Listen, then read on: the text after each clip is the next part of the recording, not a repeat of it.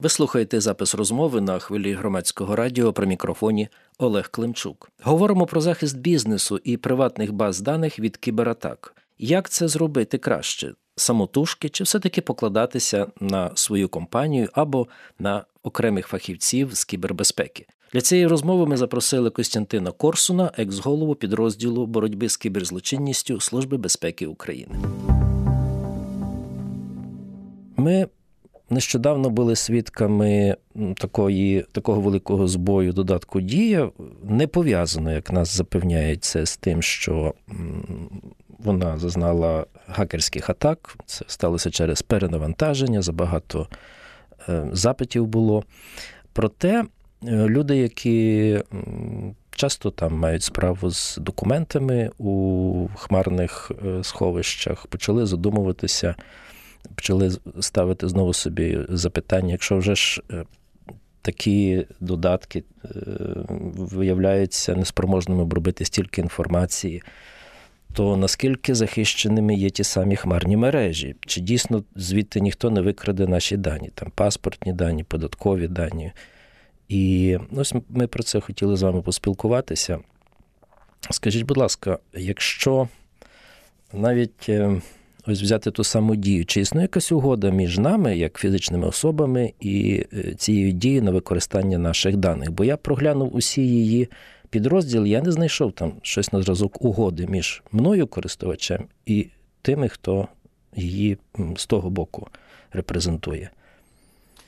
Ну, це серйозне питання, до речі. Добре, що його хтось озвучує, крім мене, вголос проговорює, тому що там великі проблеми з якраз захистом персональних даних, і головна з них це якраз те, що згідно навіть українського недосконалого законодавства захисту персональних даних, все ж таки потрібна необхідна згода користувача на використання будь-ким будь-який додаток, особливо державний та будь-який інший, ви маєте натиснути хоча б якусь е, оферту, якесь повідомлення, що я згоден, е, але воно має бути, і там буде і відповідно законодавство буде має бути чітко прописано, які дані збираються, куди передаються, за яких умов, як зберігаються, що забезпечено. Ну тобто, ваш очевидний, однозначний має має бути ваша очевидна згода угу. на те, що ви дозволяєте. Ну тобто, те, що там 99% е, не читають і погоджуються.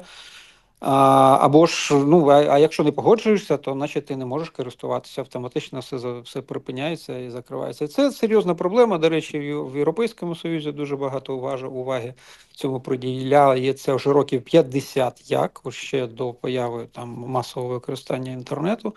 Тому зараз у Євросоюзі вже скільки років 15, як працює так званий GDPR, е, це закон Європейського Союзу.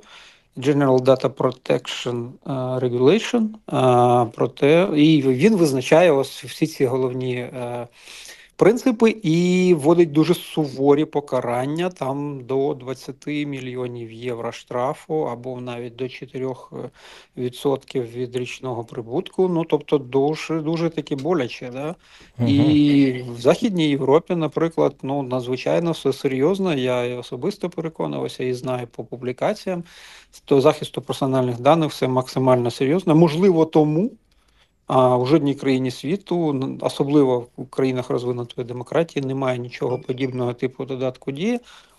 Є інших безліч задатків, але вони не е, сконцентровані в одному. Тобто є окремо для ідентифікації особи, окремо, ну, вони якось так рознесені, розумієте? Тобто безліч є і державних електронних послуг, і записатися кудись в чергу, і подати заявку, все це є. Е, але ось документи у смартфоні немає, і щоб там вже була ідентифікація, немає, і якісь там голосування, ну щоб все в одному. А, І передусім це не відбувається у розвинутих демократіях, тому що надзвичайно серйозно ставляться до питання захисту персональних захисту даних. персональних даних. Знаєте, я не хочу критикувати дію, але ось нещодавно звернувся у банк, і в мене попросили паспорт. Добре, що я його мав, такий звичайний старий варіант, паперовий. І показав їм, каже, в мене є дія. Ні, дія нам не підходить. Я кажу, для чого ж ми тоді дані туди вводимо? Покажіть нам паперовий паспорт. Я був дуже здивований. В чому справа, ви не знаєте? А, Я можу пояснити. Е, ну, тобто, я не знаю, яка позиція конкретно цього банку, і якщо ви, скажімо, в дію поскаржились, то можливо віце-прем'єр якийсь би вплив на цей банк здійснив би нас, на, скоріш за все. Але е, ну, ось і каральними заходами довіри не завоюєш насправді. Це а тут очевидно, що мова йде саме про довіру. І дивіться, ось останній випадок да, про голосування на Євробаченні, національний відбір і так далі. Дія впала. Е, і просто ніхто, ну, хтось встиг проголосувати, хтось не встиг. Я не дивився, не голосував. в мене дії немає на телефоні. Але менше з цим така ситуація виникла, і вона підсвітила одну з величезних ключових проблем доступність. Тобто, якщо у вас в кишені паспорт, він доступний у вас завжди. Якщо ви його не не забули вдома, не загубили чи, чи комусь не, не, не віддали. А, то він у вас. Е, і щоб там не сталося, ви можете його достати і показати. Ви там пред'явите. Да? А ось у вас документи е, в дії. Так, впала, наприклад, ну, впала система голосування, а разом з нею і вся дія, і у багатьох людей навіть підмінилися документи на якісь заглушки, якісь неіснуючих людей, неіснуючих автомобілів. Я читав про такі випадки, так було. Так, я я безліч скріншотів е, в мережі, там дія надія, там і Nissan Skyline, там всі стали власниками і все таке інше. Але дивіться, е, ось ця проблема доступності. Е,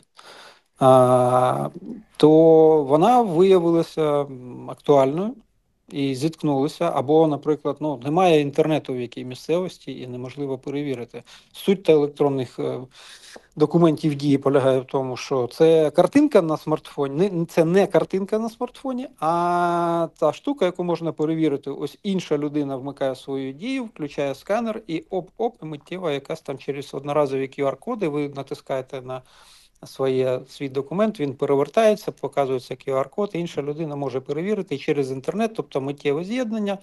Тик-тик, сек, документ чинний. Так ніхто не робить насправді. Навіть я ось у березні 22-го року їздив е, по блокпостам і бачив, і хлопці там казали. Ну, я з паперовим паспортом своїм їздив, звісно.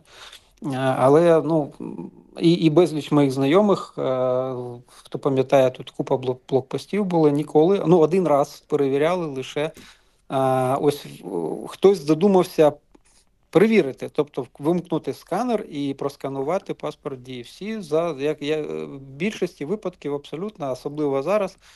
Е, ну, очима просто перевіряють. Просто показуєте картинку, і там написано ну, ваше зображення, так, номер начебто паспорта. Але це легко підробити насправді, тому що ну і безліч інших таких, знаєте, ось архітектурних да, підходів е, і захистом персональних даних, і там більш глибокі кібербезпекові професійні питання. Багато питань є. А, І останній випадок показав на ось якраз те, що ви з кишені достали, показали окей. А люди бояться, особливо ну, в якихось організаціях типу банки, а, чи не підробний цей документ. Тому що переконатися ось звичайному користувачу, ви звичайний користувач і працівник банку, звичайний користувач, умовно кажучи. Як переконатися, що те, що ви показуєте, та картинка в смартфоні, яку ви їм показуєте, що вона справжня, а не підроблена? Що це не фотографія. Так, так. так. Е, Костянтин Корсун, екс-голова підрозділу боротьби з кіберзлочинністю Служби безпеки України. Пане Костянтине, маю ще таке запитання. Наші колеги з ресурсу Ліганет е, опублікували матеріал цікавий. Його автор мій Данило Білов, директор з розвитку бізнесу в UCloud. Можливо, ви з ним знайомі, я не знаю. Він звернув увагу на одне американське дослідження. Там провели серед керівників компанії опитування. Було 308 компаній. Компанії це лідери у сфері інформаційних технологій. Компанії досить великі, середній річний дохід більше 100 мільйонів доларів, тобто від 100 і далі. І виявилося, що близько трошки менше половини, десь біля 30% цих керівників коли мова заходить, коли їм поставили питання, чи знаєте ви, е, де ваші документи корпоративні, які ви закинули кудись там на хмарні сховища, вони кажуть, ми не маємо поняття, де вони і хто їх може читати. І ну, звертають увагу на те, що таких послуг дедалі більше, а користувачі дедалі менше можуть бути впевнені в тому, що їхні дані дійсно не будуть переглянуті сторонніми особами, не будуть викрадені, скопійовані. Е, що ви скажете про це? Наскільки безпечні ці е, хмарні сховища? Хмарні сховища, ну не можна сказати, що вони без, однозначно безпечні чи однозначно небезпечні. Все ну дуже е, люди не дуже е, намагаються розібратися в цьому питанні. Але якщо хоча б трошечки поцікавитися, то буде швидко з'ясовано, що все залежить все ж таки від користувача. Дивіться, що таке хмарне сховище? Це ви можете зберігати інформацію на своєму комп'ютері, можете на комп'ютері не знаю, дружини чи брата а, чи можете там на зовнішній диск і десь його покласти. Ну, В іншому місці. Хмарне сховище це величезні сервера, це те самий там зовнішній диск, але розташований десь далеко а, до ну, фізично далеко від вас, там за тисячі кілометрів, наприклад. так. Але суть залишається такою самою. Ви просто перекладаєте якусь частину інформації в зовнішнє е, сховище. Так, ви на зовнішньому диску можете там скопіювати службову робочу інформацію і віднести додому. І поки ви в офісі, так у вас резервний диск лежить вдома, наприклад. Так, ви можете там до нього ввечері приїхати, там бекап зробити чи відновити якісь дані і так далі. А схема та сама принципова. да, але ваші дані не розташовуються за тисячі кілометрів, але завдяки інтернету швидкісному ви за там, мілісекунди з'єднуєтеся зі своїм сховищем. Інше питання, як і з вашому зовнішньому диску, так і з хмарними сховищами. Як ви самі налаштували захист цих даних? Тобто хмарне середовище воно надає якийсь базовий рівень такий е- не кастомізований. -huh. так? Для всіх однаковий, приблизно середньо уніфікований. Тобто захист від DDoS атак, наприклад. Так? Та можна самому це налаштовувати? А, в, да, в більшості, якщо це корпоративні рішення серйозні, то вам виділяє, виділяється просто простір, space, а, які, за який ви ну, відповідно, скільки у вас там потреба є, скільки воно коштує. Е, ви там розміщуєте свої ресурси, але далі, ну крім базових сервісів, cloud service нічого не, не надає. І це ваша задача. Тобто, як ви організуєте периметр захисту? Ну, тобто, ви просто на їхні сервера кладете свою інформацію і самі вже її налаштовуєте вхід до неї, доступ, хто має право, хто має читати, хто записувати, грубо кажучи. Да? Е, як між собою взаємодіють. Ви можете всередині цієї хмарного сховища свої мережі внутрішні, так часто і роблять величезні мережі, розгортаються не не в офісі, там 100 серверів е, розташовуються і гудять.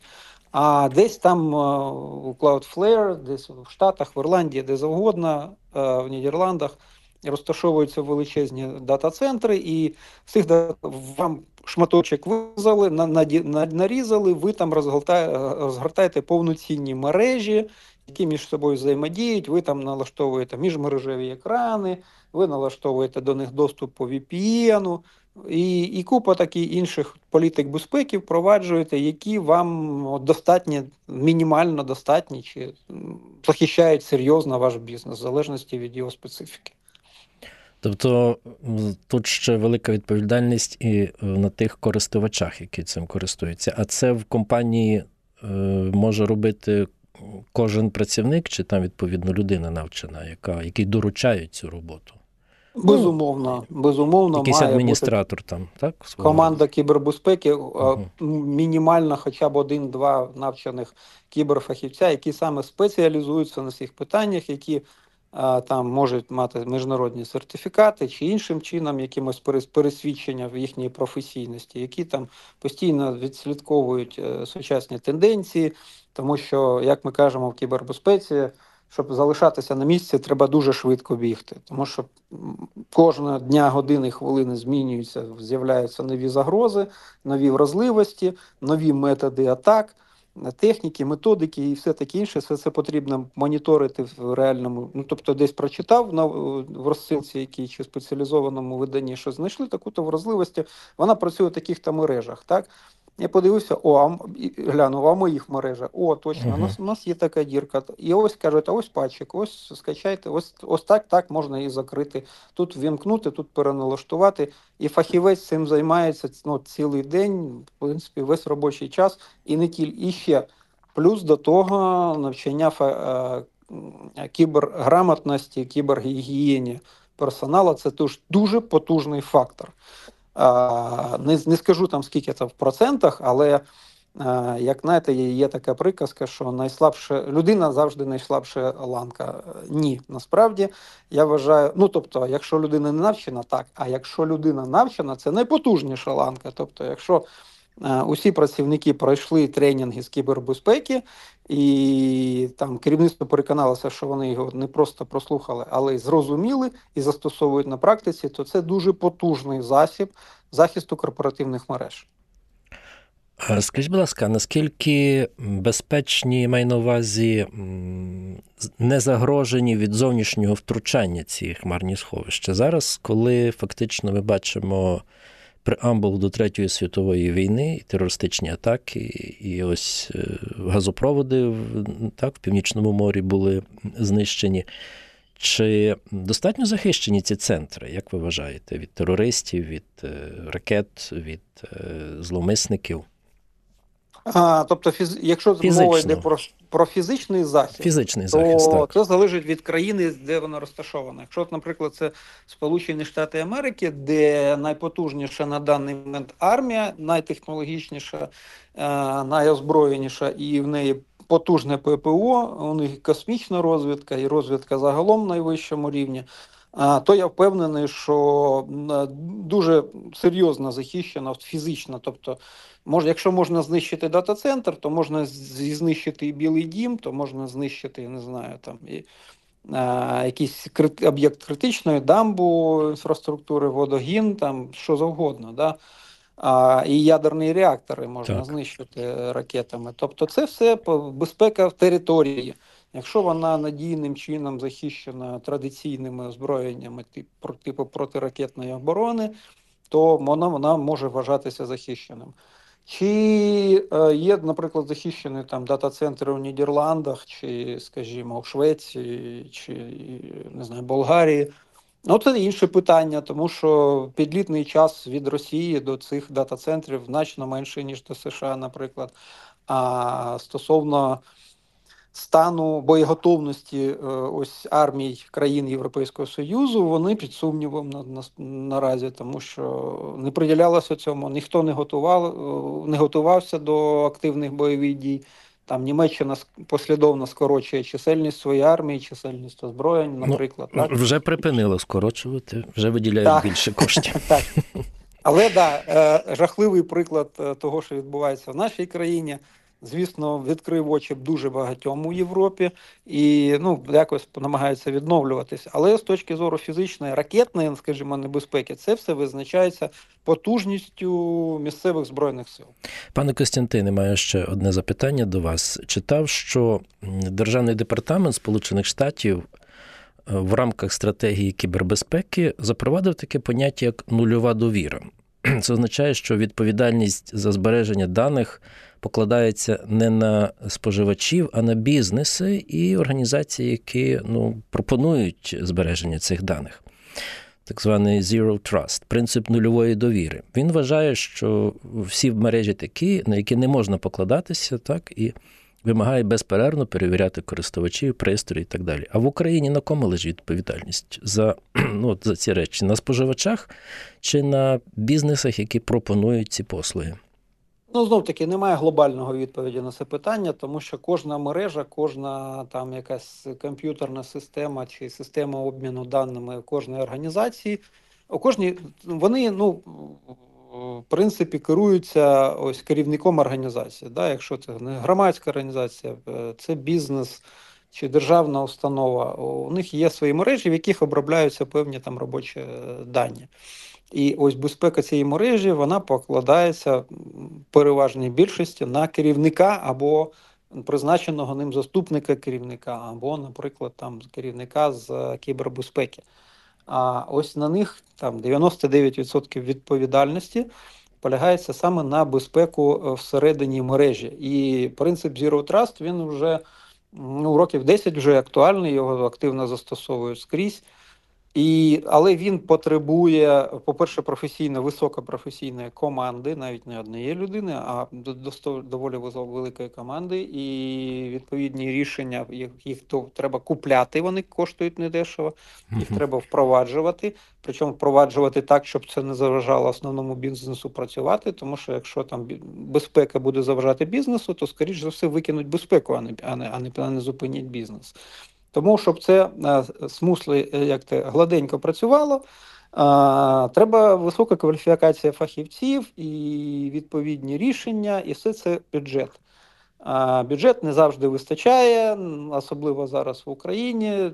Ми знаємо всі всі чому. Але ну ось в принципі, тобто 99% це власник системи несе відповідальність, але 1% все ж таки має бути якісь на державних інституціях краще більше, краще там 5-10%, краще 30%. На державних, так?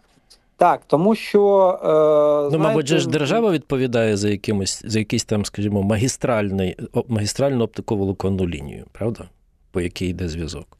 Е, Так, ну це більше питання телекому, а стосовно кібербезпеки, ну так, треба якось якимось чином координувати усі зусилля різних організацій. Тому що дивіться, коли кожен там у своїй окремій фортеці вежі е, налагодив собі якусь там локальну безпеку, да, а йде орда угу. величезна від, від, від, на весь небокрай, да, то неважливо, ну, що там 100 окремих фортець, і кожного, начебто, непогано з безпекою, але їх всіх оточили і поодинці роз, розгромили. Це одне питання, і тут треба якась така координаційна, потужна авторитетна роль держави, щоб е, координувати, об'єднувати якісь кращі практики, розповсюджувати, якісь розробляти уніфіковані стандарти і впроваджувати їх. Цього, на жаль, не відбувається, а, але ну, мало б відбуватися, але, на жаль, не відбувається. А, І так, роль держави все ж таки повинна бути, тому що навіть якщо ти в своїй локальній локальній мережі щось налагодив, тебе це не врятує ні від якихось apt атак чи великих дідосів і так так далі. Тобто, треба для колективної е, оборони всією країною треба об'єднуватися разом в США, в Британії, Франції, там, в Нідерландах, Бельгії, ще в купі е, різних країн там Швеція, Ірландія і е, навіть Південна Корея, Корея вважається і з Австралією одним із лідером того регіону по кібербезпеці. А в нашій країні, на жаль, ми ще далекі до такого рівня. Це був запис розмови на хвилі громадського радіо. У студії працював Олег Климчук. А моїм гостем був екс-голова підрозділу боротьби з кіберзлочинністю Служби безпеки України Костянтин Корсун.